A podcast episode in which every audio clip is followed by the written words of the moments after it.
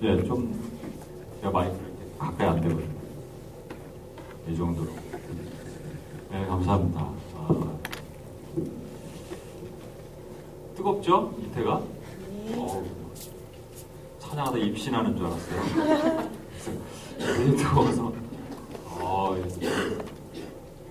시차가 다 적응이 됐나 했더니, 너무 은혜스러운 찬양 감사하고, 옆 사람에게 이렇게 한번 인사하겠습니다. 당신 때문에 열방의 복을 받습니다. 우리 통상 그렇게 인사하거든요. 한번 그렇게 인사해 볼까요? 당신 때문에 열방의 복을 받습니다. 이세 자리는 일부러 비워놓은 건가요? 뒤에 여기 텅 비어 있으니까 이빨 빠진 것 같아. 누가 좀 이렇게 좀 채워주시면 좋을 것 같은데. 예. 왜 거기 뒤에 아, 이리 오세요. 형제님들 내가 좋아하잖아. 나는 천하보다 형제님들 한 명이 천하보다 귀한 거 아시죠? 이거 보세요 이게 지금. 여기 수녀원인가 지금. 형제님들이 많이 오시 채워줘야 돼. 제가 거짓말이 아니라 오늘 두 가지 기도를 할 건데 아 내일. 오늘 기도하고 내일 기도하고. 어, 가정 기도. 내일 기도하고. 오늘은 진짜 부흥 기도. 형제 형제 보내달라 여기 우리 교회 말고 여기 UPS 말고 아멘 아, 우리 UPS 말고 형제들이 일어나야 되는데 그거 마귀의 전, 전략입니다 여러분. 마귀가 머리 잘 쓰는 전략 중에 하나예요. 내일 좀 설명을 드릴게요. 그 가정이라는 게 무엇이고 가정 기도도 막 잘못 어디서 배우자 기도 이상한 거 말도 안 되는 배우자 기도 100개 적어놓고 하나씩 까나가라 이런 거 이런 거 성경에도 없는 거 그런 기도하지 말고 성경적인 기도하자 이거죠. 아 제가 이제 이, 이 말씀을 사실 UPS 코리아가 다음 주에 이제 그 여러분 월요일 날 월요일 마지막이니까 외부 강사를 모시고 제가 없으니까 할까 하다가 마지막인데 외부 강사를 모시기도 그렇고 그래서 이걸 녹화해서 틀어주기로 했는데 또 UPS 코리아, UPS 뉴욕은 프리젠테이션 이제 그뭐 사역팀 이런 걸 세우기 때문에 프리젠테이션도 하고 그러거든요. 아, 이 시간이 제가 될까 여러 가지 걱정스럽습니다. 일단은 음, 말씀을 좀 전하겠습니다. 수련회니까 수련회는 그냥 가는 거예요. 이렇게 막 계획 없이 쭉 갑니다. 말씀을 새벽 3시까지도 할 수 있으니까 여러분 잘 그렇게는 절대 안 하겠지만 그리스도 안에서 한 몸이 되어라는 주제로 저한테 제가 이렇게 부탁을 했어요 사실은 음, 운영진에서 기도하시고 하나님 주신 주제를 정했으면 좋겠습니다 그랬더니 이제 기도하시고 정하셨대. 그리스도 안에서 한 몸이 되어 이런 어려운 주제를 정해가고 어, 진짜 어려운 거죠. 그리스도 안에서 한 돼. 너무 많이 들었고 너무 많이 들었기 때문에 너무 많이, 많이 알기 때문에 여러분의 지적인 수준과 영적인 수준이 높기 때문에 웬만한 설교에서는 귀에 들어오지도 않아. 그래갖고 이걸 어떻게 할까 고민했습니다. 그래서 그냥 요즘 KBS인가 그러니까 손양원 목사님 비디오 나왔다 그래서 그거 같이 그냥 보려고 그랬더니 비행기표까지 보내줬는데 그냥 날로 먹으려고 그러냐고 우리 김다음 권가 그래갖고 제가 그럴 수 없어서 저는 여기 진짜로 제가 자식이 두 명 있는데 한 명은 큰아들이 큰아들이 미국에서 세탁소를 하고 있어. 어렵게 세탁소 합니다. 미국은 이제 되게 세탁소 많이 하시거든요. 세탁소 어렵게 하는 새벽부터 나와서 밤에 또 일하고 뭐, 밤늦게 와갖고 다시 또그 그 집에 이제 같이 사는 음, 아버지죠. 나이 많은 아버지. 딸이 있는데 딸은 이제 한국에서 시집을 보냈어요. 그래서 조금 이렇게 중산층에 있는 형제네 집에 보냈어요. 그래서 잘 살고 어려 그렇게 큰 어려움은 없는데 갈 때마다 그래도 또 아버지가 왔다고 뭐 고기 반찬 막 해주고 그런 느낌 아세요, 여러분? 제가 거기다 아들 두고 온 여러분 딸을 만난 느낌이 여러분 만날 때마다 제가 그래서 참 감사하고 그렇다고 얘기하는 거 웃자고 얘기하는 건데 안 웃으면 어떻게 해요? 네. 무슨 얘기인가 지금 정결자매 이렇게 생각하는데 제가 자식이 두 명 있습니다. UPS 뉴욕이 있고 UPS 코리아가 있어요. 그래서 어, 코리아는 2년 됐고 아까 우리 가, 가이자매 물어봤나요? 음, 코리아는 2년 됐습니다. 이제 2, 월 20일 이 되면 2, 아, 1월 20일 되면 2년 됐습니다. 그때 시작하면서부터 6개월간은 이제 기도로 준비했기 때문에 6월에 시작을 했지만 그리고 UPS 뉴욕은 이제 6년 반이 됐습니다. 6년 반. 제가 그 빈말로가 아니라 진짜로 어, 1857년, 1856년 네피어라는 한 사람이 맨하탄에서 막 하나님이 진짜 성령 충만함을 받았어요. 갑자기 감동을 받은 거죠. 그래서 그 Fulton Street라는 데가 있어요. 거기서 친구 여섯 명을 데리고 일곱 명이서 기도를 시작한 거예요. 맨하탄 정오 기도입니다. 근데 이게 소문이 나기 시작한 거예요. 지금보다 훨씬 더 패역할 정도로 패역했던 그 당시에 그래서 술 먹고 마약 매춘 뭐 얼마나 그 땅이 아주 그랬는데 그래서 거기서 기도를 했는데 사람들이 몰려들기 시작한 거예요. 막 이, 이 기하급수적으로 몰려든 겁니다. 10명, 20명, 100명. 그래서 한 장소에 모일 수 없어서 천막을 쳤대. 천막을 쳐서 예배를 드리고 그것이 소문이 퍼져서 그 밑에 있는 다른 주, 필라델피아나 뭐 뉴저지 주까지 뻗어나왔어요. 그래서 가까운 뭐 아주 서울서 뭐 안양 정도 되는 거리에 가까운데 신학교가 하나 있는데 뉴브런스빅 신학교라는 데인데 거기서 청년 한 두 명 있었는데 거기서 막 feel을 받은 거예요. 와, 우리도 일어나서 선교지로 가자. 그래서 한 명은 일본을 가려고 한 명은 중국 가려고 그랬어. 근데 일본을 가려는데 하나님이 틀으셨어요, 계획을. 난 조선이란 나라로 가라. 여기 가기 싫은데 가라. 그래서 보냈고. 그게 아펜젤러 선교사님. 또 한 명은 중국을 가려는데 넌 중국까지 와 이쪽으로 가라. 여기 싫은데 이 이름도 들어보지는 않은 나라인데 여기로 가라. 그게 언더우드 선교사입니다. 그러면 한 사람의 이름 없는 작은 이 기도 모임 일곱 명이서 모였던 그 기도 모임을 통해서 한 나라를 살렸어. 여러분 이런 거 하나님의 경륜 놀랍, 놀랍지 않습니까? 막 소름 끼치는 일들을 하나님이 다 준비하고 계셨다는 겁니다. 오늘 저는 이제부터 은혜에 대한 얘기를 하고자 합니다. 여러분 많이 은혜에 대해서 많이 아시는데 좀 어떻게 보면 좀 색다른 차원의 은혜가 될 수 있으니까 한번 잘 들어보시고 그리고 이제 기도하실 때 넓잖아요. 넓으니까 제가 마지막에 한번 같이 한번 찬양하고 기도할 때 저쪽 끝에 가서도 보셔도 뭐 벽을 잡고 기도를 하시던 뭐 이 십자가 쪽으로 오시던 상관이 없어요. 십자가 좋네요. 이거. 은혜의 자리네. 미리 차지하는 분 은혜를 받는 거예요. 와, 쫙 하면 네. 부행함 없이 불 다 끄고 말이죠. 네. 찬양 CD 좋은 거 준비되어 있겠죠? 네. 그래서 은혜 자리를 들어갔으면 좋겠어요. 아, 산에 산 중턱에 있는 오두막에 어, 옛날에 진짜 먹을 것이 없으니까 그런 좀도둑, 좀도둑이 다 많았잖아요. 좀도둑이 들어갔어요. 먹을 것이 있나, 뭐 장독대도 뒤져보고 부엌도 가보니까 먹을 게 없는. 근데 딱 보니까 이제 방에서 들리는 소리가 이렇게 호롱불 펴놓고 어머니와 아들이 하는 얘기가 들리니까 얼마나 그 당시에 옛날 진짜 많이 가난했잖아요. 엄마가 정말 먹을 게 없어요. 떨리는 목소리. 엄마, 이게 진짜 가슴 아프지 않습니까? 똥이라도 먹어라. 이 좀도둑이 훔치러 다른 집 이렇게 훔쳐서 이집 거쳐서 왔다가 정말 뭐 이, 이 충격을 받은 거죠. 그래서 자기가 훔친 쌀을 엄마 앞으로 가는 거예요. 이렇게도 어려운 사람들인 거예요. 간데 아들 소리가 들린 거예요. 엄마 쌌어요. 고수, 고수도 웃자고 하는 얘기입니다, 이것도. 고스톱 치던 거였어요. 네, 똥이라도 먹어라. 엄마 쌌어요. 제 얘기를 왜 하냐면, 여러분 그 유머 감각이 좀 약해진 겁니다. 이게 제가 그 권사님들한테 하면 뒤로 넘어가는데, 역시, 어, 감각적인 예측 틀리네. 오늘 말씀 한번 찾아보겠습니다. 마태복음 11장. 여러분이 너무나 잘 아시는 말씀입니다. 마태복음 11장 28절로부터 30절 말씀, 28절로부터 30절 말씀 같이 한번 읽겠습니다. 마태복음 11장 28절로부터 30절 수고하고 시작 수고하고 무거운 짐진 자들아 다 내게로 오라 내가 너희를 쉬게 하리라 나는 마음이 온유하고 겸손하니 나의 멍에를 메고 내게 배우라 그리하면 너희 마음이 쉼을 얻으리니 이는 내 멍에는 쉽고 내 짐은 가벼움이니라 하시니라. 우리가 너무나 많이 들었던 그런 말씀이죠. 이 말씀 전에 있는 많은 내용들이 있는데 제가 좀 설명을 한번 드리겠습니다. 예수님께서 이렇게 말씀하십니다. 원래 세례 요한이 이전에 등장을 합니다.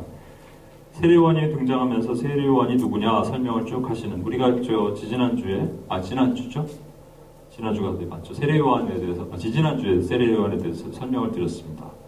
그러니까 예수님이 탄생 전에 세례요한이 있고 탄생 다, 음에 동방박사 목자들 이런 거 다 그냥 엑스트라가 아니라니까요, 여러분. 이 성경은 복음입니다. 복음. 복음을 복음으로 보지 못하고 복음을 복음으로 이해하지 못하는 것이 얼마나 심각한 문제인지 여러분 알아야 돼요. 요즘 시대. 성경은 복음이에요. 이게 기쁜 소식을 우리에게 전해주려고 good news잖아요. good news 읽었는데 무슨 엑스트라 얘기 지나가는 행인 one two로 생각한다면 이건 얼마나 슬픈 얘기예요. 세례 요한 얘기를 하시는 거예요, 예수님께서. 세례 요한이 있는데 그가 나보다 먼저 보내 너희 그 선지자를 통해서 얘기한 엘리야 그 사람이다 얘기하시면서 이 세대가 어떤 세대냐 얘기하시는 겁니다. 세례 요한한테는 금식한다 그래서 저가 금식하고 그 몸을 어, 밥을 먹지 않고 금식한다 그러니까 저가 바알세불에 귀신 들렸다고 얘기하고 예수님은 또 사람들이랑 제자들이랑 많이 먹고 그러니까 그것에 대해서 힐문하고 그러면서 이 세대가 어떤 세대냐 말씀하시는 거예요. 그게 뭐냐면요. 말귀를 못 알아듣는 세대라는 거예요. 어떻게 말귀를 못 알아듣냐면 지금 고스톱 치고 엄마랑 아들이랑 똥 먹어 너 쌌어 이거 얘기하고 있는데 막 진짜 가난한 똥 먹는 집안인가 보다 이렇게 생각한다는 거예요. 그러면서 이렇게 얘기합니다. 너희가 피리를 불어도 환호하지 않고. 그러니까 장례식에 피리를 불어도 환호하지 않고 슬피 고구라도 울지 않는다라는 거예요. 이 세대가. 말귀를 못 알아듣는 세대라고 말씀하시면서 이렇게 얘기합니다. 화 있을 진저. 베세다야 보라시나. 베세다 보라시는요 이렇게 갈릴리가 보면 이렇게 그 큰 바닷가죠? 여기 이렇게 도시가 위쪽에 있습니다. 이게 베세다 보라시입니다 베세다야 보라시나 화 있을 진저 내가 너에게 행했던 너희 땅에 행했던 능력을 저기 두로와 시돈 땅에 행했더라면 그들이 죄를 뒤집어쓰고 회개하고 죽게 돌아왔을 거야 나에게 돌아왔을 것이다 그러나 마지막 심판 때에는 그들이 너희들보다 견디기 쉬우리라. 아넥토스란 말입니다. 견디기, 견딘다 말은. 쉬우리라. 이 두로와 시돈 땅이 어떤 땅인지 아십니까? 두로 그러면 에스겔 23장에 나오는 말이에요. 두로 왕에게 애가를 지어라 이렇게 얘기하십니다. 두로 왕에게 애가를 지어. 너는 지금 봤던 날 너는 아름다웠지만 너를 위해 복, 비파와 어, 소고가 준비되었지만 너는 펄펙시얼 완전한 잉이었지만 마침내 내 불의가 드러났도다 두로 왕은 사단 얘기하는 거예요. 루시퍼예요. 시돈 땅은 어느 땅인 줄 아십니까? 여러분 북이스, 북이스라엘 남유다 통틀어서 가장 최악의 악질의 왕이 있었는데 아하방이 아하방의 부인이 이세벨이고 이세벨이 나왔던 땅이 시돈 땅에 에빠알의 땅이 시돈 땅이라고 그러니까 지금 예수님 뭘 얘기하시냐면은 하나는 두로, 하나는 시돈. 말하자면, 말하자면, 오늘날로 적용한다면, 하나는 불교, 하나는 힌두교. 하나는 정령주의, 하나는 뭐, 무종교, 공산주의. 그래서 하나님을 모르고 배역하고 더럽고 아주 폐역한, 음란한 이런 세대가 있는데, 이거보다 더 악한 게 누구냐면, 어, 베세다와 보라신이라는 얘기하는 거예요. 이렇게 얘기하십니다. 그들에게 내가 능력을 행했으면 그들은 돌아왔을 것이다. 그러나 마지막 때 심판 때는 그들이 너희들보다 견디기 쉬울 것이다. 이 얘기는 무슨 얘기인지 아십니까? 견딘다는 얘기는요, 심판을 면한다는 얘기가 아닙니다. 그냥 심판을 받는 고통을 견디기 쉽다는 정도예요. 이 아넥토스란 말이. 무슨 얘기예요? 베세다와 고라시니? 두로와 시돈이 다 어디 간다? 지옥 간다는 얘기입니다. 베스다 고라신이 여러분 이 당시 말하는 바리새인과 서기관과 율법주의자들 얘기하는 것이지만 오늘날로 적용하면 누가 될 수 있을까요? 이거 많이 잘못하면 큰일 나니까 제가 한국 땅에 와갖고 무슨 문제가 있으면 미국 가버리면 되니까 그렇지만 누가 될 수 있냐면요 일단 저와 여러분이 될 수 있고 여러분 교회 안에 아니면 이 기독교 안에 똑같은 얘기를 또 하십니다. 화 있을진저 이번에는 어, 갈릴리 땅 왼쪽에 있는 화 있을지 가버나움을 얘기하시는 거예요. 가버나움은 여러분 더 많이 들어봤죠. 거기 더 큰 땅이에요. 화 있을진저 가버나움아 내가 너에게 다른 땅 어, 너에게 행했던 것을 소돔 땅 여러분 소돔 아시죠? 소돔 땅에 행했더라면 그들이 회개하고 돌아왔을 것이다. 그러나 마지막 때 심판 날의 소돔 땅이 너희들보다 견디기 쉬울 것이다. 똑같이 얘기하시는 거예요. 소돔은 어떤 땅이에요? 음란과 폐역의 상징이잖아요. 그러나 계시록에 가면요. 계시록 11장에 보면요. 소돔이 예수님이 십자가를 지신 곳이 소돔이라고 그랬어요. 소돔, 애굽. 그 상징적인 이름인데 예수님이 십자가를 주신 소돔, 애굽이 뭘 얘기하냐면 이 온 세계, 하나님을 모르는 온 세계. 하나님 세상은 두 개, 두 개밖에 없습니다. 교회 아니면 세상이에요. 세상이에요, 세상. 그래서 지금 누구에게 말씀하시냐면, 가버나움은 누구냐면 교회라고요, 교회. 이 교회와 너는 마지막 심판 때 예, 심판을 면하지 못할 것이다. 미안한 얘기지만 넌 지옥 갈 것이다 이런 얘기예요. 좀 어둡고 딱딱한 얘기를 해야 되니까 시작부터 제가 정말 죄송합니다만 어쩔 수 없는 얘기예요. 그러면 그리고 이렇게 말씀하십니다. 이것을 어린아이에게는 하나님 감사합니다. 예수님께 기도하시는 거. 이것을 이 슬기롭고 지혜로운 자에게는 숨기시고 어린아이에게는 알려주시니 감사합니다. 얘기하신 거예요. 슬기롭고 지혜로운 자는 누구냐면 알고 있다라고 본인이 믿고 있는 자예요. 물론 율법자, 사두개인, 뭐 바리새인 이런 사람이지만 이걸 오늘날 적용해 봅시다. 누구냐면 스스로 알고 있다라고 믿고 있는 사람들이에요. 그러나 어린아이는 뭐냐면 스스로 알지 못한다고 깨닫지 못한다고 하는 사람들이 복이 있다는 거예요. 그런 사람이 뭐가 복이 있냐면 안다는 거예요, 하나님을.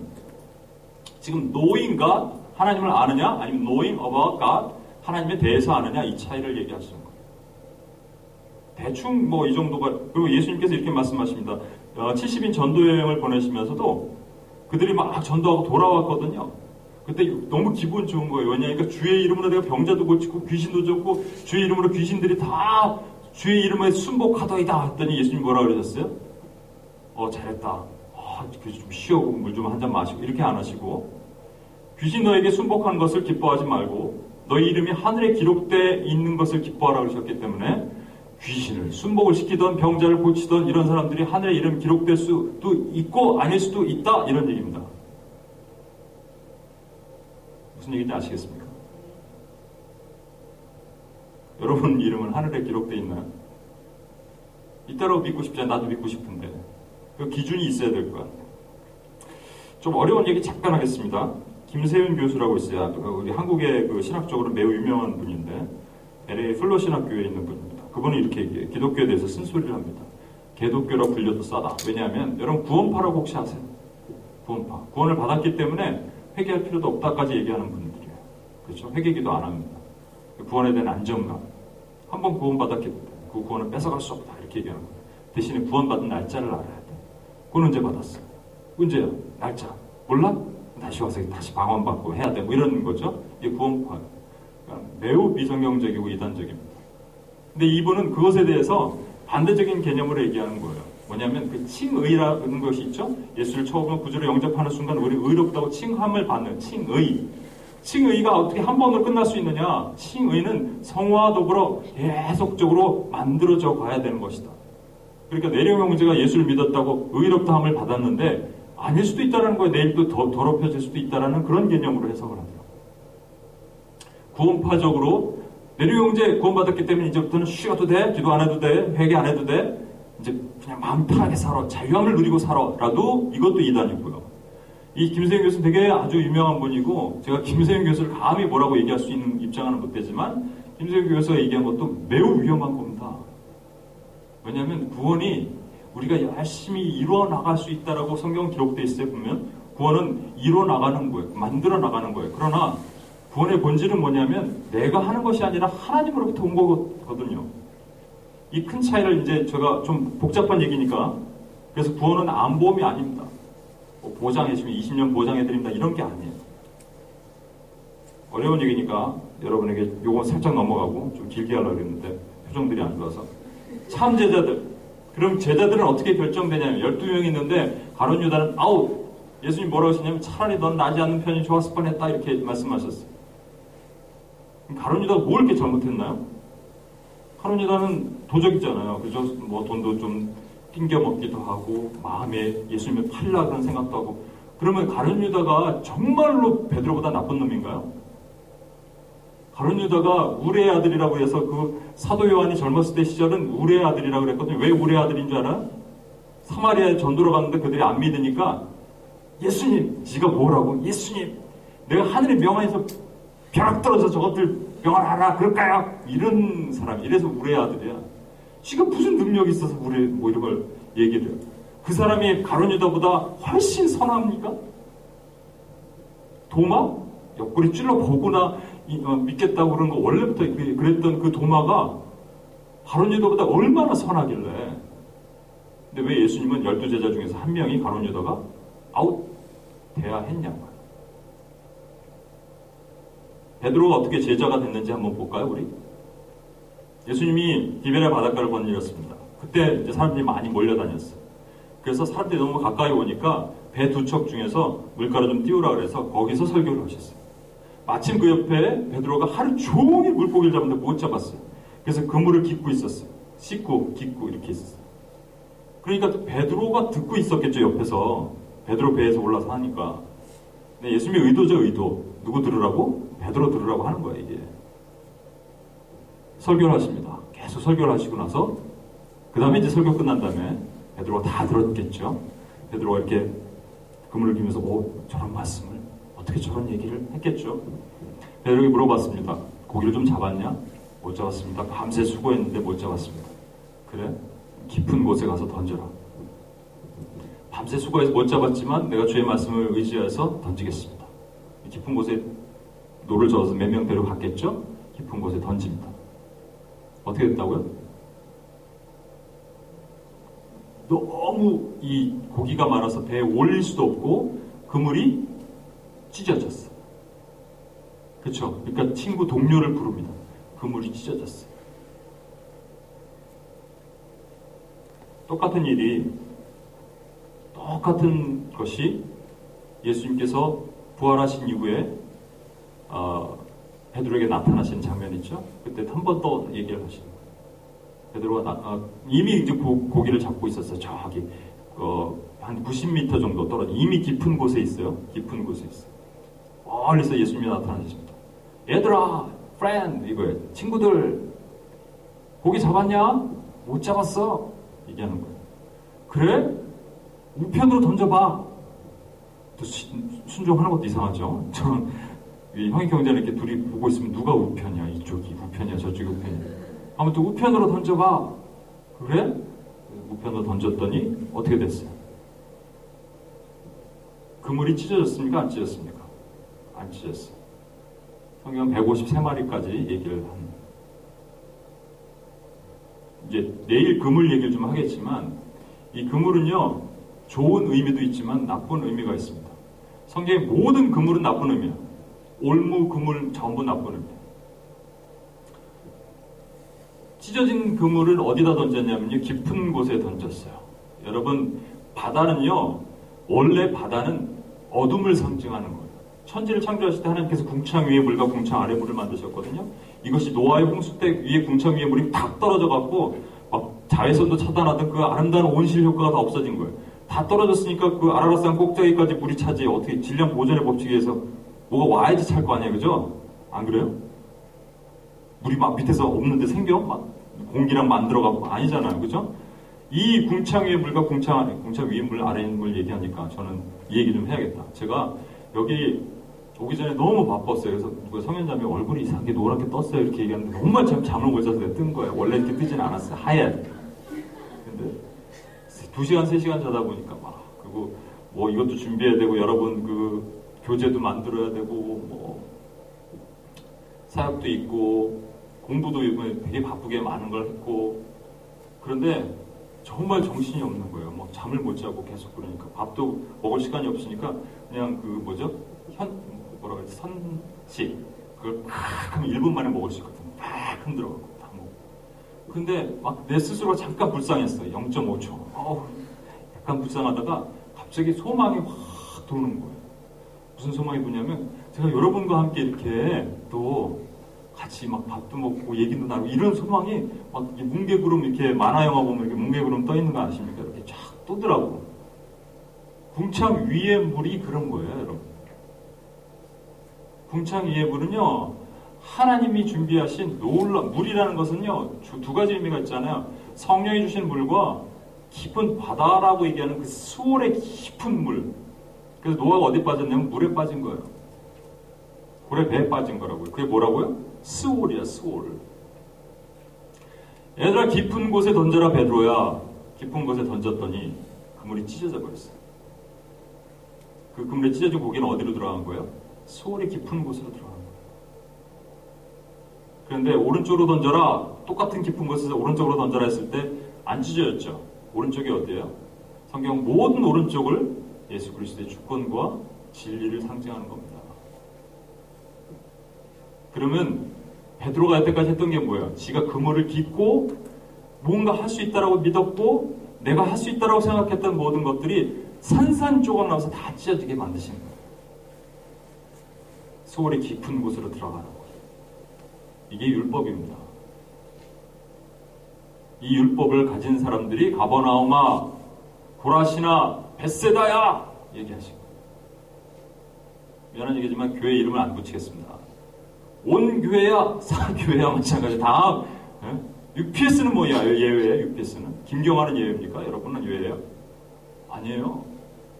그러나 뒤에 설명드리겠지만 철저한 하나님의 주권 하에 우리가 붙잡힘 받으면 여기서 자유할 수 있어요. 진리에 노출돼야 돼요. 그러니까. 제가 오랫동안 미니스트리 하면서 기도했던 사람이 UPS의 사람은 아닙니다. 그죠? 여기 코스타 쪽에. 그런데 안 변해, 안 바뀌어. 마지막 방법을 택한 것이 있어. 뭐 기도도 하고 별, 별거 다 해봤어. 안 바뀌는데 마지막 방법. 그가 가지고 있는 청성 같은 비진리의 견고한 율법의 성들을 다 깨부시는 작업을 한 거예요. 둘이서. 어, 이 자매가 그렇게 바뀔 줄 모르겠어. 진짜 뭐를 얘기해도 안 바뀌던 사람이 진리 앞에 대성통곡을 하는 걸좀 봤습니다. 여러분 제가 오늘 그렇게 되길 원해요. 150세 물고기 굳이 중요한 건 아닌데 뭐 이렇게 해석을 합니다. 어떤 사람은 153이 100 더하기 50 더하기 3.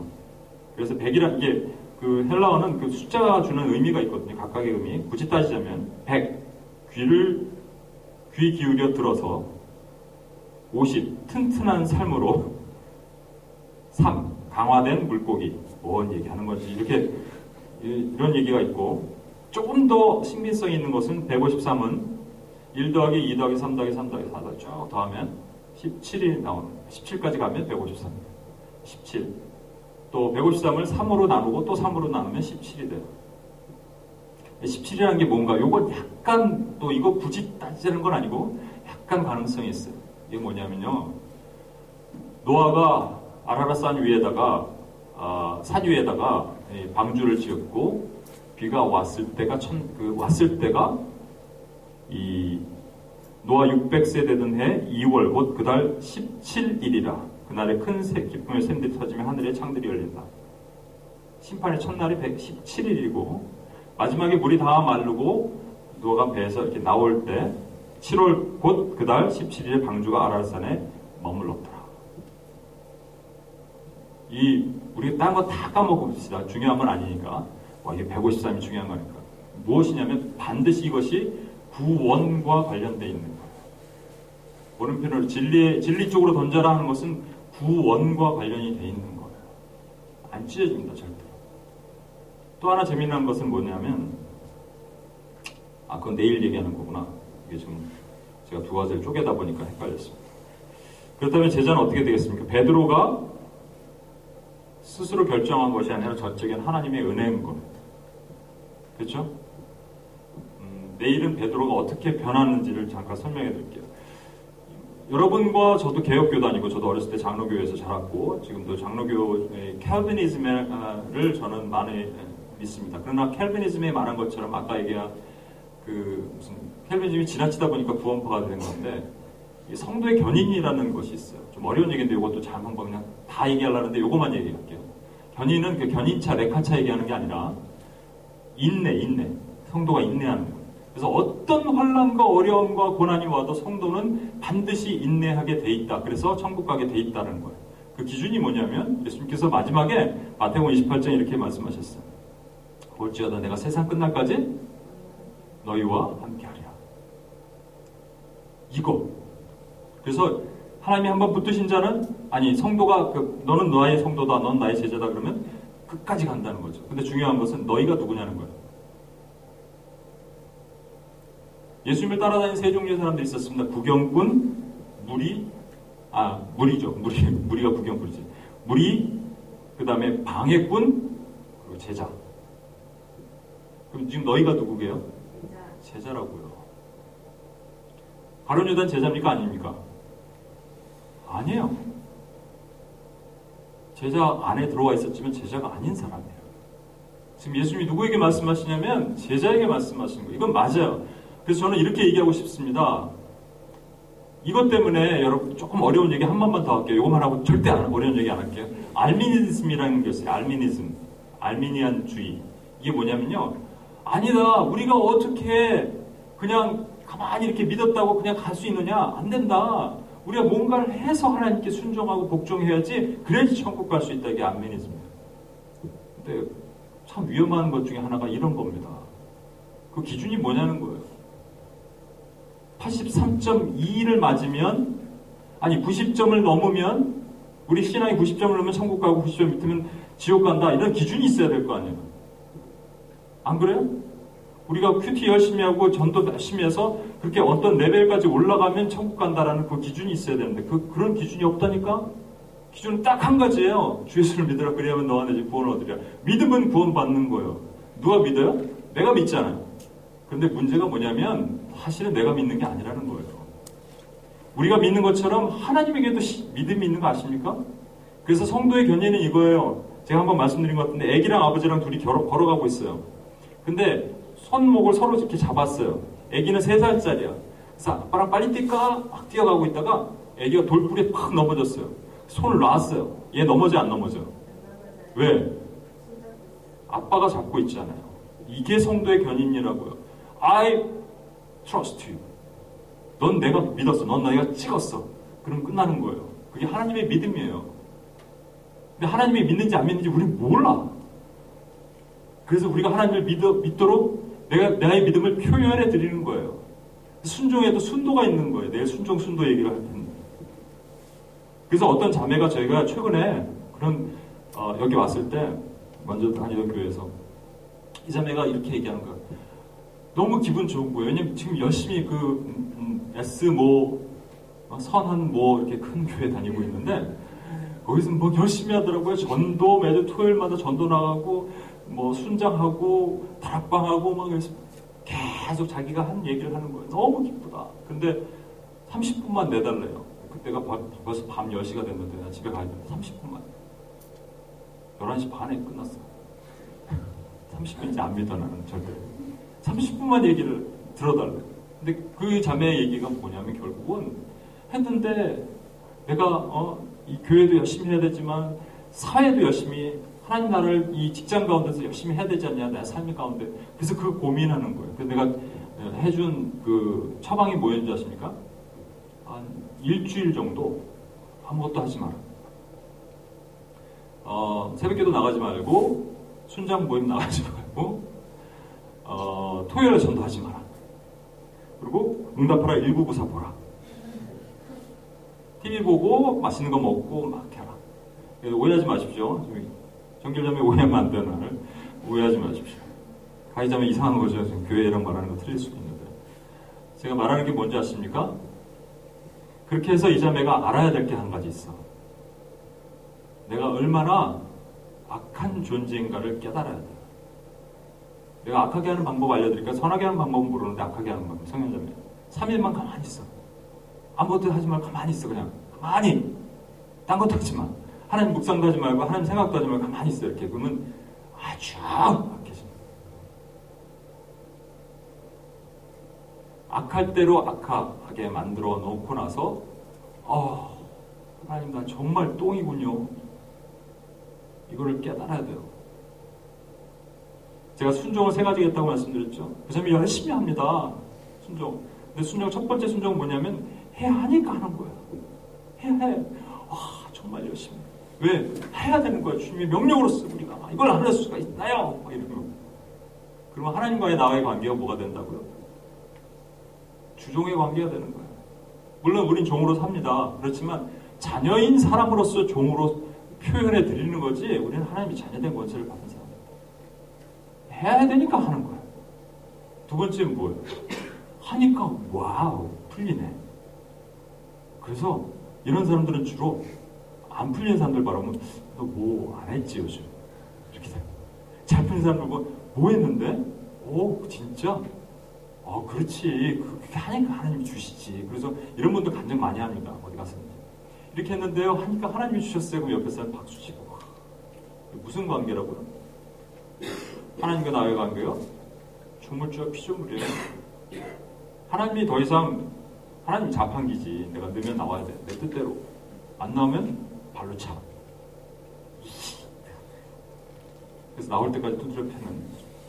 결국은 예수 그리스도 죽여버리잖아요. 우리 뜻대로 안 되니까. 세 번째 순종이 뭐라고요? 예수님이 하신 순종이에요. 예수님이 왜 이 땅에 오셨습니까?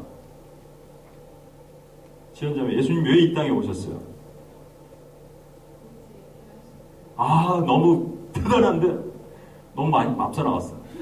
저 하늘에서 저 하늘에서 왜 이 땅에 오셨냐고.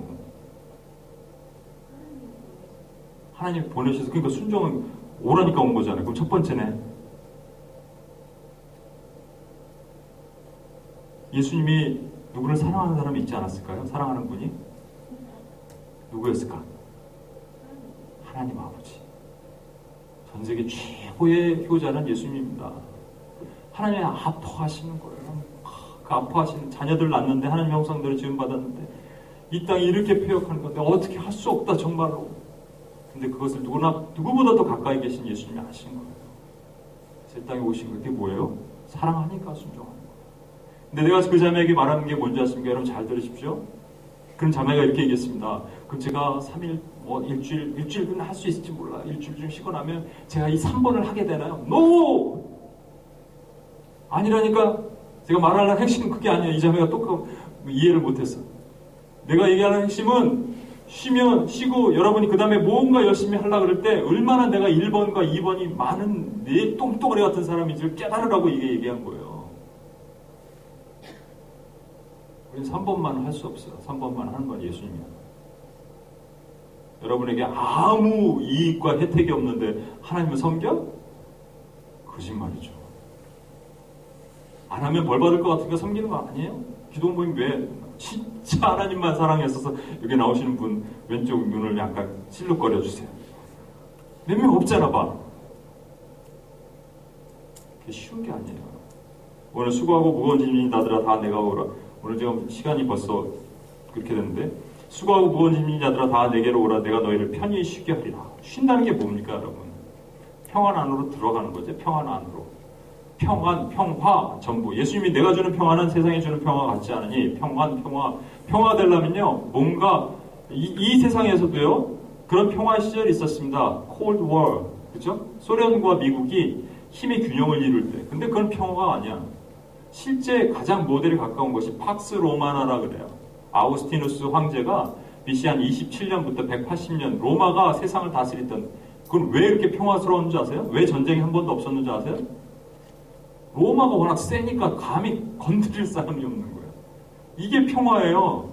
평화의 본질은요, 그냥 울트라 캡슐 파워 밑으로 들어가는 게 평화예요. R이란 말이 있습니다. AL. 알파벳 숫자로 A, A와 L. A를 여러분 잘 보시면 대문자로 보면 이렇게 돼 있죠, 이렇게. 그죠? 요게 원래는 뒤집어져 있어야 됩니다. 이렇게. 이게 A예요, 원래. 근데 이게 인간이 정말 그럴 수밖에 없는 거예요. 이, 그럼 이 뒤집어져 있으면 뭐, 뭘 좀 닮았나요? 이렇게, 이렇게. 에? 아니, V, V에다 이렇게 하나가 이렇게 딱 있으니까. 뭐요? 컵.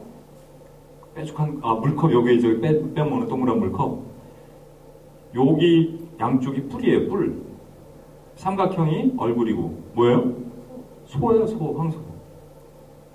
옛날 그 고대 근동 정부 성형, 어, 상형 문자를 만들 때는 가장 신성시했던 게 뭐냐면 소예요, 소.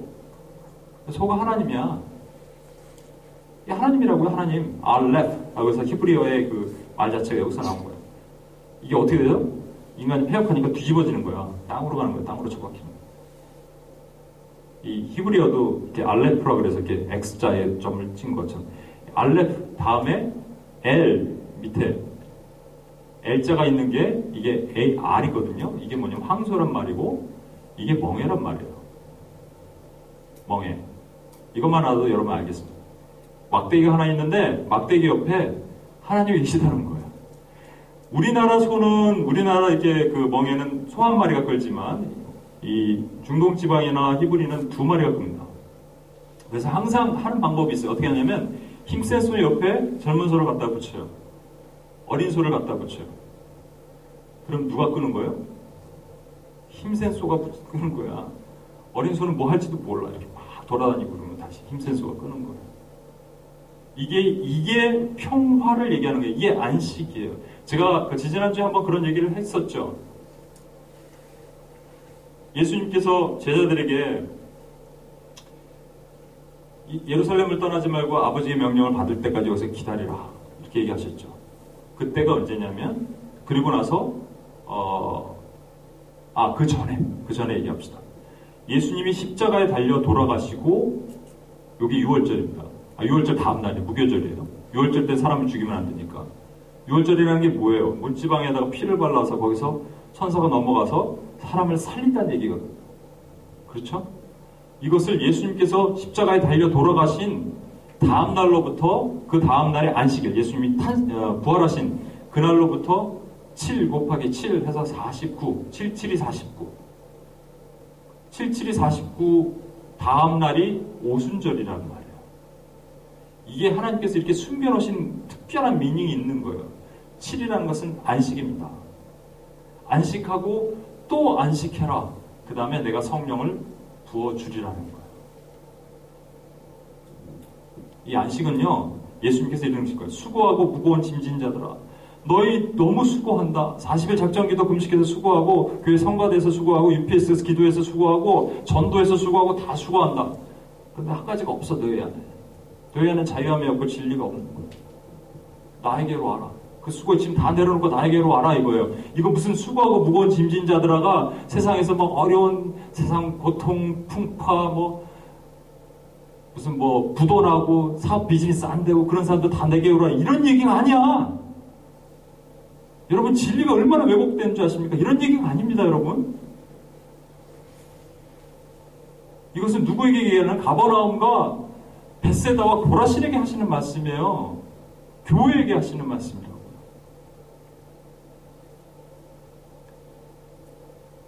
수고하고 무거운 짐진 자들아 내게로 오라. 그 짐을 다 내려놓고 내게로 오라. 그러면 너희가 무엇을 할 것이다가 아니에요. 너는 아무것도 안 해. 내가 끌 거야. 내가 끌 테니까 너는 옆에 있어. 그런데 우리는 그게 안 돼. 잠깐요. 화장실 좀 갔다 올게요, 주님. 가서. 가다 오다 보니까 막 고구마도 있네. 하나 까먹고 콜라 어못 말로 마시고 이렇게 오는 거예요. 또 끌다가 화장실 좀 갔다 올게. 너좀 전에 갔다 왔잖아요. 아까는 number one이고 number two. 그래서 또 가는 거예요. 갔다 오다 보니까 장기를 두고 있어서 장기 훈수도 두고 뭐 하다 몇번 하다 보니까 또 가고 싶은 거야. 근데 그전에는 못했는 게 미안해서 이제는 너무 자연스러워서 그래서 우리도 모르게 우리가 예수님 옆을 떠나는 거예요. 저, 저와 여러분 율법주의 안 빠져 있는 줄 아십니까? 오늘날 교회가 율법주의 안 빠져 있는 줄 아세요? 오늘날 여러분 강단에서 흘러나오는 모든 말씀 가운데 예수 그리스도 복음이 그렇게 담겨 있어요? 그래서 여러분 심령을 폐부를 꿰뚫고 여러분의 마음을 부숴버리나요? 아, 눈물 흘리는 거 말고 도덕적인 거 말고 내 삶을 통성두리째 바꾸냐고요. 진리 앞에 노출돼서 그렇게 하고 있냐고요. 제가 어떤 목사님 설, 어, 목사님이 TV에 나오셨어요. TV에 나와서 강연하시는 거예요. 근데 TV니까 공중파니까 KBS인가 그랬던 것 같아요. 미국 방 미국에서도 봤는데 그 예수를 예수 얘기 빼는 거예요. 예수 얘기 빼고 막 강연합니다. 사람들이 아 웃고 박수도 치고. 그 다음에 누가 나왔냐면 그 바로 뒤에 승려분이 나왔어요. 똑같이 좋은 얘기했어요. 그러니까 사람들 막 웃고 박수 쳤어요. 제가 보기엔 두 얘기가 똑같아요. 진리가 없어요. 예수가 없으면요, 얘기는 똑같습니다.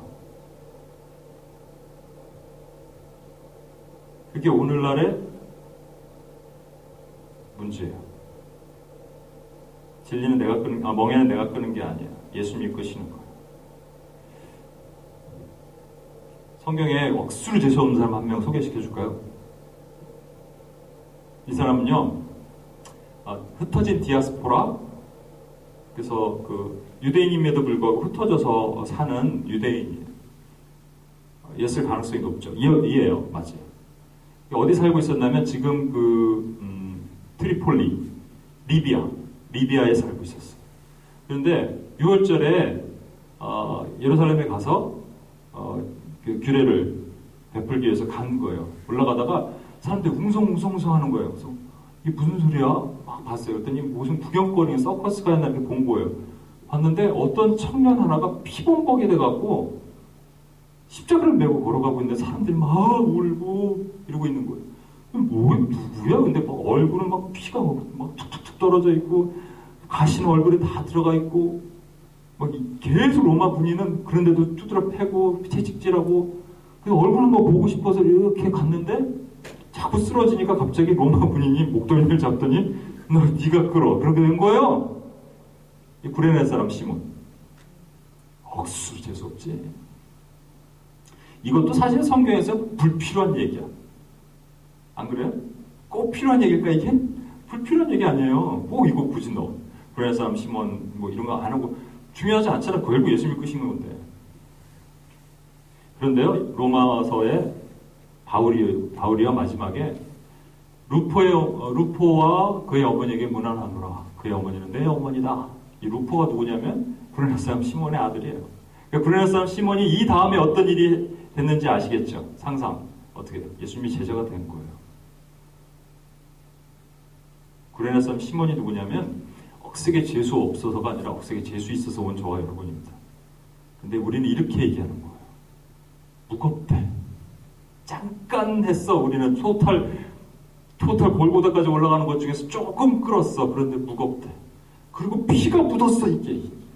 이거 어깨 어저께 산 건데. 피 묻었어. 이거 갖고 내 피도 아니야. 이거 예수님 피인데. 여기 막 묻은 거 막 complain하 이 우리의 현실이에요.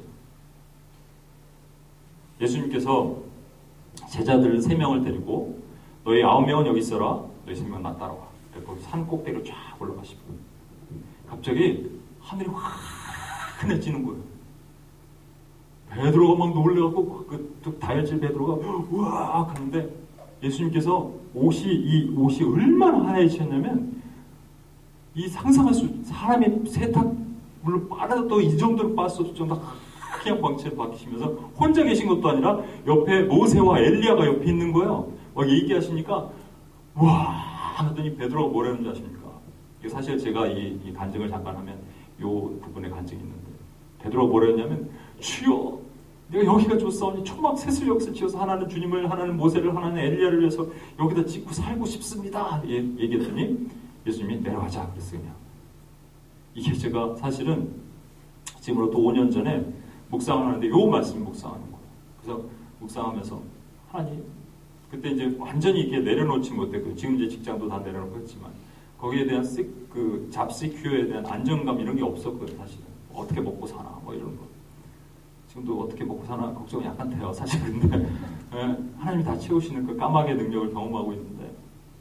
그때 그래갖고 막 하나님 제가 여기가 초막셋을 줬사오니 어, 여기서 초막셋을 짓고 그냥 이, 이, 상태로 그냥 살고기를 원합니다라고 주님 얘기하면 주님 마음 아프시죠? 이렇게 제가 묵상 썼더라고요. 이렇게 썼어요.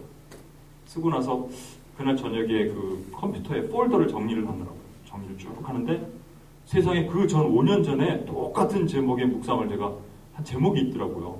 어? 그래서 뭐그 제목이 뭐 하나님의 마음을 아프게 한 뭐 초막셋 이런 식으로 저는 쓰거든요.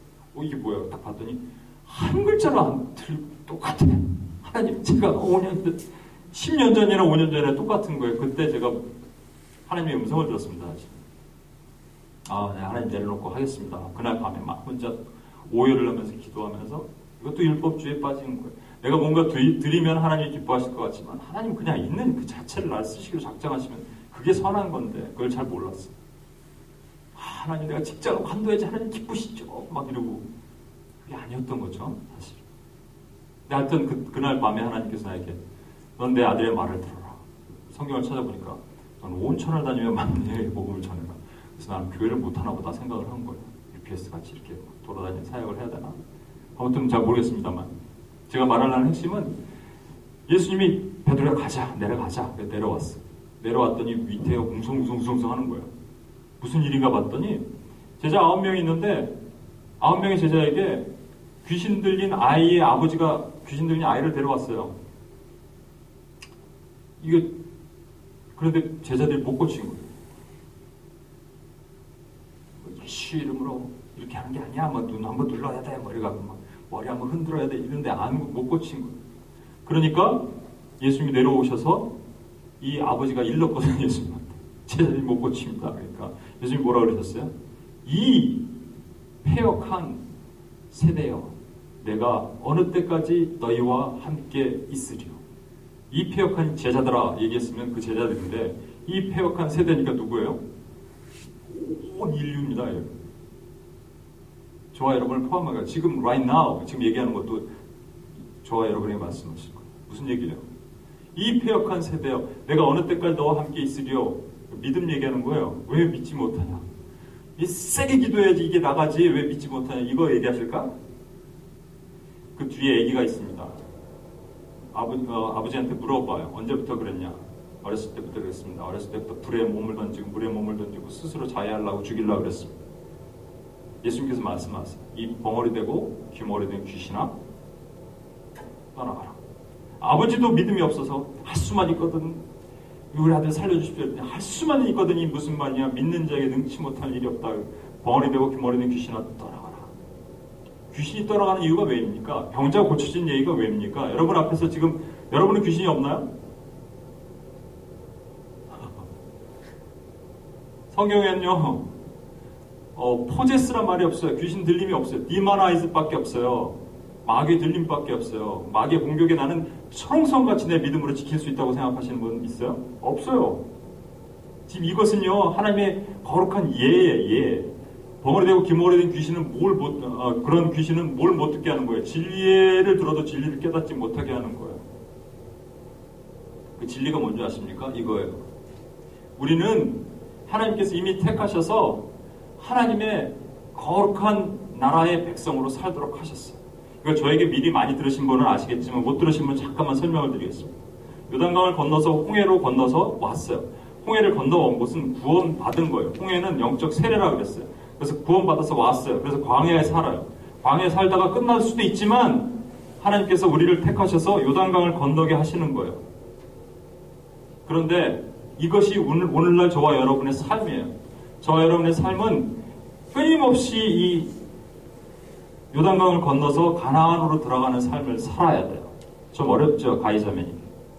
어렵지만 잘만 잠깐만 한번 들어주십시오. 이 땅의 삶은 광야의 삶이에요. 광야의 삶인데 광야에서 요단강을 건너서 가나안으로 들어가야 돼요. 가나안으로 들어가는 방법은 두 가지 방법이 있는데 죽어서 들어가는 거예요. 저 멀리 배는 나의 시원성, 오 거룩한 건 아버지 집. 우리 죽으면 다 세워듣고 하나님 앞에 쓸 겁니다. 그렇죠? 그러나 하나님 나라는 여기 있다 저기 있다 못할 것이요 within you, among you 너희 공동체 가운데 있을 것이다라고 말씀하신 그 하나님의 나라는 인비저블한 하나님의 나라는 이 땅 가운데 우리가 반드시 볼 수 있어야 된다고요. 동시에. 그래서 할렐루야 찬양하세 내 모든 죄 사함 받고 주 예수와 동행하니 그 어디나 하늘 나라가 돼야 된다고요. 그럼 이 두 가지를 같이 경험케 하시는 거예요. 우리 죽으면 저와 하늘나라 가요. 하나님 앞에 서요. 그러나 이 땅 가운데 하나님 나라를 경험하게 하시는데 이 땅 가운데 하나님 나라가 보이면 좋은데 잘 안 보여요. 어떻게? 그래서 예수님께서 변화산을 데려가신 거예요. 흰옷 입은 그 모습. 그게 이 땅 가운데 있는 하나님의 나라에 잠깐 보여주는 거예요. 그러고 나서 다시 내려왔어요. 현실로 내려온 거예요. 현실에는 무슨 옷을 입어야 돼요? 빨간 옷, 피 묻은 옷, 예수님 옷, 구레네 시몬이 입었던 옷, 전쟁터의 옷. 왜 세 명만 데려가시고 아홉 명 남겨, 남겨두셨느냐? 그거예요. 믿음이 없는 자여, 왜 의심하느냐? 예수님 계속 말씀하시는 거예요.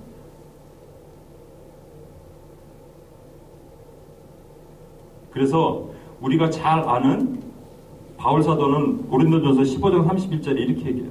나는 날마다 죽노라.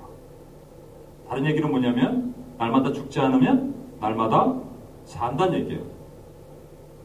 살면 뭐가 생긴다? 벳세다 고라신 내 안에 갇혀있던 다시 율법의 틀, 이미 로마서에 있는 말씀처럼 죄와 사망의 법 아래로 우리를 끌어내리는 것을 생명의 성령의 법을 살려주셨는데도 불구하고 다시 율법의 틀이 우리를 구속하는 것. 왜 돌아가? No turning back. 돌아갈 수 없는데도 불구하고. 그래갖고 그런 우리가 가지고 있는 믿음과 우리의 기도의 능력을 어디다 써야 되냐면요. 지금 벙어리 되고 귀머리 된 귀신들에게 귀신에 잡힌 사람들에게 써야 되는 거예요. 그게 뭐냐면 물론 하나님을 모르고 죽어가는 영혼들이 있지만 그 율법의 깊은 틀에 갇혀 죽어가는 영혼들에게 써야 된다고. 제가 그 한국 Korea에서는 그렇게 했었는데 한번 하겠습니다. 우리 지연자매 여기 앞에 좀 서주세요.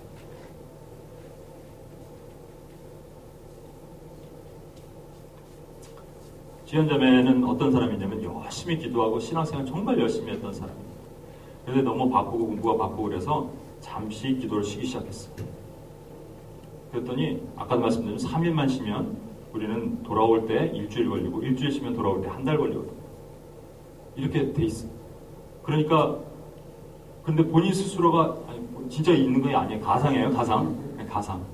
본인 스스로가 뭔가를 막 해보려고 아까도 그모 자매 얘기했지만 오늘 노력을 하는 거예요. 그래서 전도할 때는 그래도 위안이 돼. 위안. 이렇게 하면 하나님 기뻐하실까? 위안이 되는 상태로 있는 거예요.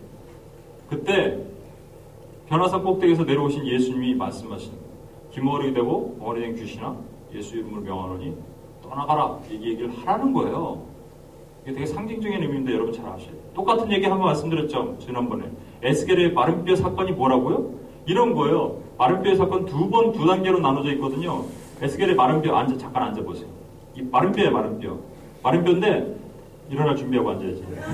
마른뼈인데, 어떻게 하냐면요. 가서, 야, 얘가 살겠느냐? 물어보시는 거예요. 에스겔이 뭐라고 하냐면, 모르겠는데요? 이게 정답이에요. 내가 뭔데 알아? 모르겠는데요? 그러면 저 뼈에 대언해서 일어나라 하라. 그래서 내가 했어요. 일어나! 일어났어요. 뼈가 바닥바닥 바닥 붓기 시작하고 힘줄과 가죽이 돋고 축축축 살아서 일어났어요. 와 하나님 일어났어요. 근데 뭐냐면 영적 좀비야. 아무것도 못하는 거예요. 그때 한 번 더 기도하라는 거예요. 한 번 더 대언하라는 거예요. 누구에게? 성령. 바람에게 from four winds가 이게 성령이에요. 우리가 성령한테 성령아 와라 이렇게 할 수 있어요. 그렇게 못해. 그렇게 기도하는 게 아니라 성령님 이 형을 불쌍히 여겨주십시오. 알고 보니까 또 뱀처럼 뭐가 이렇게 둘둘둘 갖고 있는 것이 이 진리를 못, 못하게 하는 속고 있는 그런 어둠의 권세가 있으면 예수 이름으로 벙어리 되고 기머리 된 귀신아 떠나가라 그러고 진리 앞에 노출시키는 거예요. 한 영혼을 살리는 일에 그거 사용하는 거예요. 괜히 뭐 귀신 들린 자 축사하고 뭐 그런 뭐 배려 이단 그런 얘기하는 게 아니라고요 지금 여러분. 여러분이 가지고 수 있는 영적인 전쟁터의 능력을 사용하셔야 되는데 뭐 하는데 사용하냐면요. 이 땅에 묶여 있는 교회들, 이 땅에 자유화진 율법의 틀에 갇혀 있는 교회들, 잘못된 비진리의 틀에 묶여 있는 교회들, 사망의 권세 앞에 갇혀 있는 그런 믿었는데도 불구하고 내가 천국을 결국은 못 갈 수도 있다는 사람들을 향하여 여러분이 이 권세를 사용해야 된다. 일어나라. 일어나십시오. 하면 결국 이게 뭐가 된다고요? 이게 아니라 이분이 뭐가 된다고요? 군사가 되는 거예요, 군사. 성경이 에스겔의 마른뼈 사건이 이거라고요, 여러분. 박수로 한 번.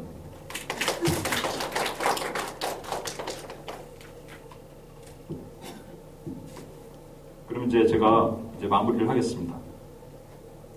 오늘 은혜 얘기를 한다 그랬죠? 도대체 이게 무슨 얘기를 하느냐 여러분 막 고민하실 텐데. 여러분이 은혜라는 걸 되게 좋아하죠. 우리만 좋아하는 게 아니라 세상 사람도 되게 좋아합니다. 이름도 오은혜, 김은혜, 박은혜 막 다 은혜를 줘. 그리고 막 이런 얘기 세상 사람들 많이. 뭐라고 얘기하면 어, 은혜네요 이런 거 근데 많이 들었어요. 교회 다니세요? 아니요 교회 안 다니는데 근데 은혜네요. 은혜스럽네 이런 얘기 많이 쓰거든요. 은혜 이름이 은혜 없죠. 은혜. 은혜가 뭡니까? 라고 얘기했을 때 제가 옛날부터 UPS에서 가르치던 게 있어요. 은혜가 뭐냐면 하나님께 공짜로 받은 것. 내가 뭘 잘해서가 아니라 특별해서가 아니라 잘나서가 아니라 그냥 하나님께 공짜로 받은 것. 이렇게 표현했어. 근데 왠지 적용점이 약하기 시작했어. 너무 당연해. 그래서 십자가만 봐도 당연해. 음, 음, 이렇게 거야. 그냥 십, 십자까지 와 가도 막 추여 이렇게 돼야 되는데 왜 이렇게 됐지? 그래서 깨달음을 주셨어요. 은혜에 대한 다른 정의를 내리겠습니다. 은혜는 이거 같아. Why me? 영어로 써서 죄송합니다. 이 정도는 해석할 수 있죠. Why? 하나님 왜 접니까? 이거예요.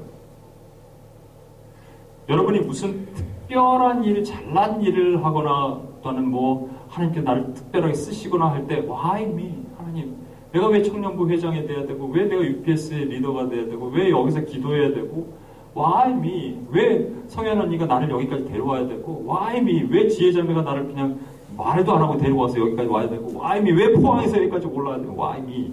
이렇게 얘기하는 그 me가 이제 me가 움직이는 거예요. 그래서 어떻게 움직이냐면 하나님 곰곰이 생각해 봤는데 감사는 한데 어제도 범죄하고 좀 전에도 죄짓고 누가 또 떠올라서 싫었고 어, 그 사람이 미웠고 내가 주님께 결단하고 기도한다 그랬는데 또 못하고 묵상도 못하고 아 why me 하려다 보니까 하나님 아무 생각해도 하나님 착각하시고 실수하신 것 같아요. 나 아닌 것 같아요. 이거를 경험하는 게 은혜예요. 나 눈물 날라 그래 또 이러면 안 되는데 아이 눈물이 많아서 이 강단했습니다. 와이미는요, 하나님, 하나님이 저를 사랑하시는 건 아는데, 제가 아무리 생각해도 저는 아닌 것 같아요. 라고 고백하는 게 와이미예요. 그 와이미를 가지고 우리는 영광까지 가는 겁니다. 영광. 영광은 뭔지 아십니까? 영광은요, 내가 돌리는 게 아니라 다른 사람이 보고 하나님께 영광을 돌리는 거예요. 그래서 me가 아니라 you야. 영광을 하니까 우리 꼭 이렇게 얘기하잖아요. 대종상 시상식에서 나무주연상 받은 사람이 하나님께 영광 그러면 와 축구 뭐 어, 올스타에서 뭐 상 받은 사람이 하나님께 영광 그것도 대단하죠. 그리고 골 한 골 넣으면 막 기도하고 하나님께 영광 영광 와. 근데 모든 사람들이 하나님께 영광 돌립니까? 그러면 안 되고 힘들고 부도나고 가정이 깨어지고 이런 사람들 하나님 영광 못 돌려요? 잘 되면 하나님 영광 돌려요? 이게 그게 하나님이에요? 이게 율법, 이게 진짜 우리가 말하는 복음이고 진리예요? 아니라고요.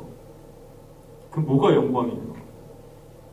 어떤 사람이 있는데, 어떤 형제가 있는데, 내가 보니까 지독히도 안 돼 있어. 지독히도 뭐가 꼬여 있어. 그런데 하나님을 찬양하고, 내 가운데 하나님의 이름을 높이고, 와임이, 그리고 고백하고, 왜 나 같은 사람을 하나님이 이토록 사랑하십니까? 얘기를 듣고, 나도 은혜를 받는 거예요. 이 사람을 통해서 영광을 같이 돌려주는 거예요. 야, 네가 믿는 뭔가 신이라는 게 있나 보다 정말 난 너 같은 사람 처음 봤다라고 고백하게 해주는 게 하나님의 가장 기뻐하는 하나님의 영광 성경에 와이미에 얘기했던 두 사람 두 종류의 사람이 있습니다 한 사람 다윗이에요 나단 선지자를 통해서 보내서 다윗에게 이렇게 얘기하세요 다윗아 내가 너의 위를 견고히 하고 네 후손들이 너처럼 행하면 천대까지 내가 복을 복을 베풀 것이다. 그때 뭐라 그런 줄 아세요? Me? 하나님 제가 무엇이건데? 인자가 무엇이건데? 인자가 무엇이건데? 근데 이거는 많은 사람도 할 수 있다고 얘기했잖아요. 왜? 복 받았으니까 세상의 기준으로 복 받았으니까 이건 할 수 있잖아요. 또 한 사람 얘기할까? 우리 마음이 편한 사람 하나 얘기해 줄게. 모세. 불떨기 가운데 나타나셨어. 모세 내가 너를 택해서 이스라엘 백성들 구원한 진짜 이 제가 이 비디오 여러분 이 모세 영화 봐야 돼요. 이게 찰톤 헤스톤 나온 모세 영화 말고 머리 곱슬곱슬한 할아버지가 나오는 영화 있어요. 이렇게 합니다. 제가 목소리가 아픈데 이거 하면 또 아플 텐데 이렇게 해요. Why me? Why me?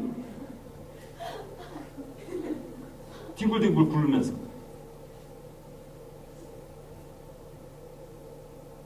아무리 생각해도 이해가 안 돼. 근데 그 와이미가 잘 아시겠지만 모세가 시간이 계속 지나면서 어떻게 바뀐 줄 아십니까? 모세야 내가 도저히 못 참겠다. 얘들 다 쓸어버리고 맨날 나한테 불평하고 불만하고 다 쓸어버려. 뭐, 예, 그 전에 얘기하면 이 저기 여러분 혹시 그 쉽게라는 그 애니메이션 디즈니에서 만든 거 보셨어요? 거기 보면 이제 모세가 나오고 모세 맨날 옆에서 막 이렇게 해코지하는 막 모세를 핀잔 주는 사람이 있거든. 모세가 네가 여기를 데려와서 이런 사람이 있거든. 이거를 그 순회 선교단 김용희 선교사님이 방송에 나와서 이거 흉내내는데 기가 막히게 이렇게. 모세! 모세! 모세! 모세가 무슨 죄야 모세! 하나님한테 대항 안 한다니까 사람들이요. 모세한테는 거야 모세! 모세! 그 모세는 어떻게 하냐? 계속 엎드리는 거 하나님 앞에. 모세 일어나! 모세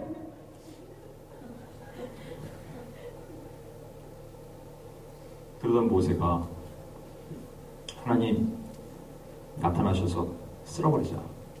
그리고 너랑 나랑 다른 민족을 세우자. 모세가 뭐라 그랬어요?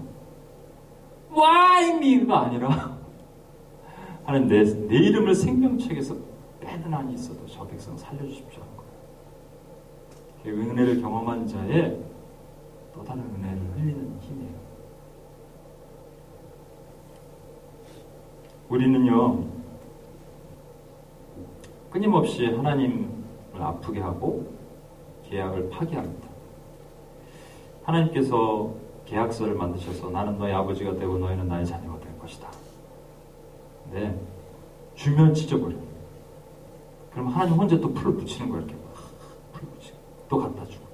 나는 너의 아버지고 너는 나의 자녀다. 또 찢어버려. 율법에 들어갇혀서 이렇게 하면 하나님이 기뻐하실까 저렇게 하면 하나님이 기뻐하실까 생각했지만 하나님의 온전한 관계는 생각하지 않아요. 우리 어머님이 제가 내년도 졸업을 하니까 물어보시더라고요. 선물 뭘로 해줄까? 무슨 선물에 다 늙은 나이에 졸업을 해. 8년 동안 신학교 다녔는데 아니에요 됐어요. 아 그래도 해주고 싶다. 뭘 해주고 싶으신데? 금목걸이를 해주고 싶다. 금목걸이는 왜 금목걸이? 이 젊은이들이 금목걸이를 하고 다니잖아요. 그 엄마, 내가 어머니, 내가 단추 두개 풀고 금목걸이라고 예수 믿으세요. 이러면 이게 완전히 교주지 그게 뭐냐고. 곰곰이 생각해보니까 제가 생각이 났어요. 아, 그렇구나. 우리 단추를 두 개가 아니라 세 개 이상 풀고 다녀야 돼, 예수. 너 뭐야? 나 예수 사람이야. 근데 우리는 이미 금목걸이가 있는데도 불구하고 여기까지 채우고 단추 채우고 다니죠. 행복한 고물상이라는 책이 있습니다. 여기 나온 한 얘기만 마치고 마칠게요. 고물상을 하던 아버지가 교통사고로 일을 할 수 있는 형편이 아니었습니다. 그렇지 않아도 돈벌이가 시원치 않았던 중에 그나마도 돈을 벌 수 없었습니다.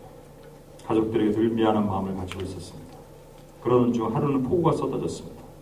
지붕에서 비가 새기 시작했습니다. 한두 방 없이 천장에서 비가 내리더니 점점 심해집니다. 엄마는 양동이를 받쳐놓고 연신 걸레질했습니다. 갑자기 아버지가 다녀올 때가 있다면 밖으로 나갔습니다. 밤 10시가 되도록 아버지는 돌아오지 않았습니다. 비는 점점 심해져서 가족들은 불안해졌습니다. 엄마와 누나가 아버지를 찾아, 찾아 나섰습니다. 동네 구석구석 다 다녀봐도 아버지는 없었습니다. 걱정하며 집으로 돌아오는데 갑자기 누나가 지붕 위에 누군가 우산을 들고 쪼그려 앉아있는 것을 보았습니다. 아버지였습니다. 나가서 아버지를 모시고 내려오자 하자 엄마가 말렸습니다. 그리고 이렇게 말했습니다. 아버지가 가엾어도 지금은 아버지를 부르지 말자. 너희들과 엄마를 위해서 아버지가 그것마저 하실 수 없다면 더 슬퍼하실지 모르잖니. 엄마는 목이며 더 이상 말을 잊지 못하셨습니다. 아버지를 바라보는 우리의 눈에도 끝없는 눈물이 흘러내렸습니다. 가족들을 향한 아버지 따뜻한 사랑의 배려입니다. 우리 하나님 아버지는 그러신 분입니다. 네. 우리가 자격이 있어서 그런 것도 아니고 특별해서도 그런 것도 아니고 그냥 와이미 하나님 뭔가 잘못하신 것 같아요. 눈을 감을까요? 눈을 감고 우리 네, 좀 반주를 좀 해주시고 불 좀 약간 꺼주시고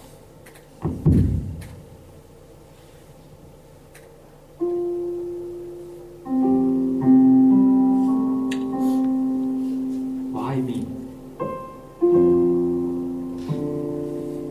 하나님 뭔가 실수하신 것 같아요. 왜냐하면 제가 의인이라면 제가 이렇게 죄를 안, 매일 지을 수가 없어요, 하나님. 내가 하나님과 계획해 놓았던 거, 묵상하기로 작정하고, 전도하기로 작정하고, 기도하기로 작정했던 거, 열심히 섬기기로 했던 거, 죄지 안 짓기로 했던 거, 넘어지지 않기로 했던 거, 하나님 내가 도저히 지킬 수가 없어요. 그러니까 하나님 뭔가 잘못하신 것 같아요.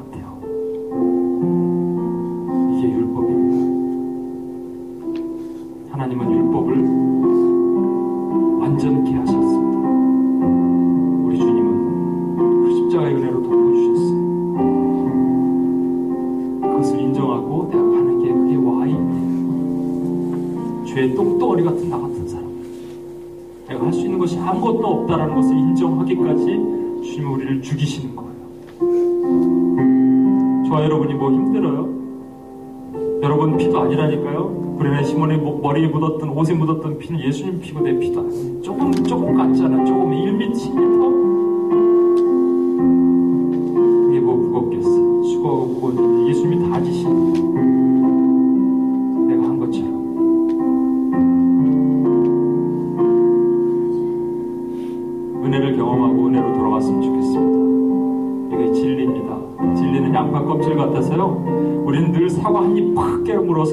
씨를 보기를 원하지만 하나님이 원하신 건 그게 아니에요. 오늘도 진리 앞에 노출돼서 그 진리 앞에 서고 눈물로 하나님께 회개하고 나는 죄인입니다 고백하고 다시 양파 껍질을 벗기면 또 다른 똑같은 모습이 나타났을 때 진리 앞에 반응하기를 원하시는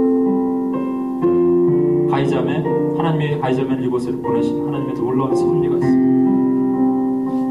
주님 앞에 사랑하는 딸로 고백하고 나가기를 주님이 원하십니다.